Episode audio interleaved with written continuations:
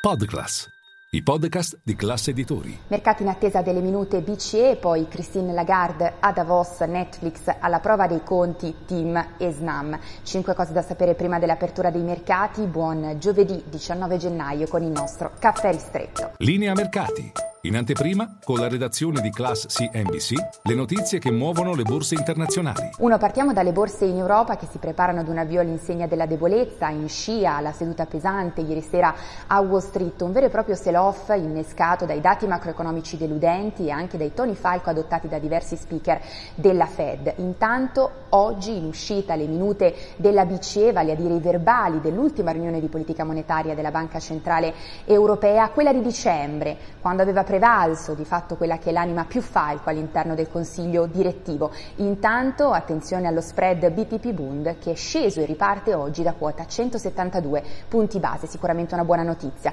E poi due, oggi a Davos, penultima giornata del World Economic Forum, tra i diversi speaker nella fittissima agenda di panel anche Christine Lagarde e poi continua a tenere banco il tema di fatto della minaccia di una vera e propria guerra commerciale tra Stati Uniti e Unione Europea dopo il piano, il maxi piano di sussidi varato da Joe Biden, stiamo parlando ancora dell'Inflation Reduction Act, quei 370 miliardi di euro di sussidi alle imprese americane che rischia, rischiano di minare invece quella che è la competitività delle imprese europee. Bene, a Davos se ne parla ancora tanto e soprattutto emergono divisioni perché da una parte Ursula von der Leyen, così come anche Paolo Gentiloni spingono non solo per una riforma sugli aiuti di Stato, ma anche per un vero e proprio fondo sovrano europeo, a differenza invece eh, di Olaf Scholz, così come anche di Christian Lindner, ministro delle finanze tedesco, scettici di fronte a questa ipotesi. E poi tre, veniamo alla stagione delle trimestrali a Wall Street, perché oggi a mercati chiusi presenta i conti Netflix, di fatto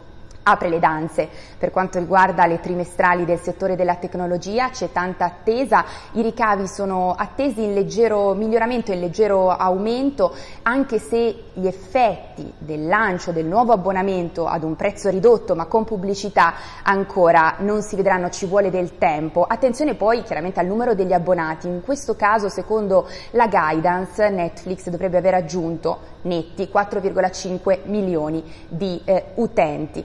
E poi, a proposito ancora di conti, in uscita invece prima dell'opening bell anche i numeri di Procter Gamble. 4. Veniamo alle storie a Piazza Fari perché resta in primo piano ancora Team, ieri si è tenuto il CDA, il primo dall'uscita del CEO di Vivendi Arnaud de Puyfontaine. Sul tavolo il piano industriale che verrà presentato il prossimo 14 febbraio, ma sul tavolo anche i conti. In particolare, secondo quanto trapela, il debito sarebbe in miglioramento a quota 20 miliardi di euro, a differenza invece una cifra inferiore rispetto ai 20,8 previsti dagli analisti. E poi concludiamo con Snam da seguire quest'oggi a Piazza Affari, oggi Investor Day, infatti, e svela tra poco quello che sarà il suo piano strategico al 2026 e tutti vi aspetto in diretta con tutte le notizie Caffè Affari.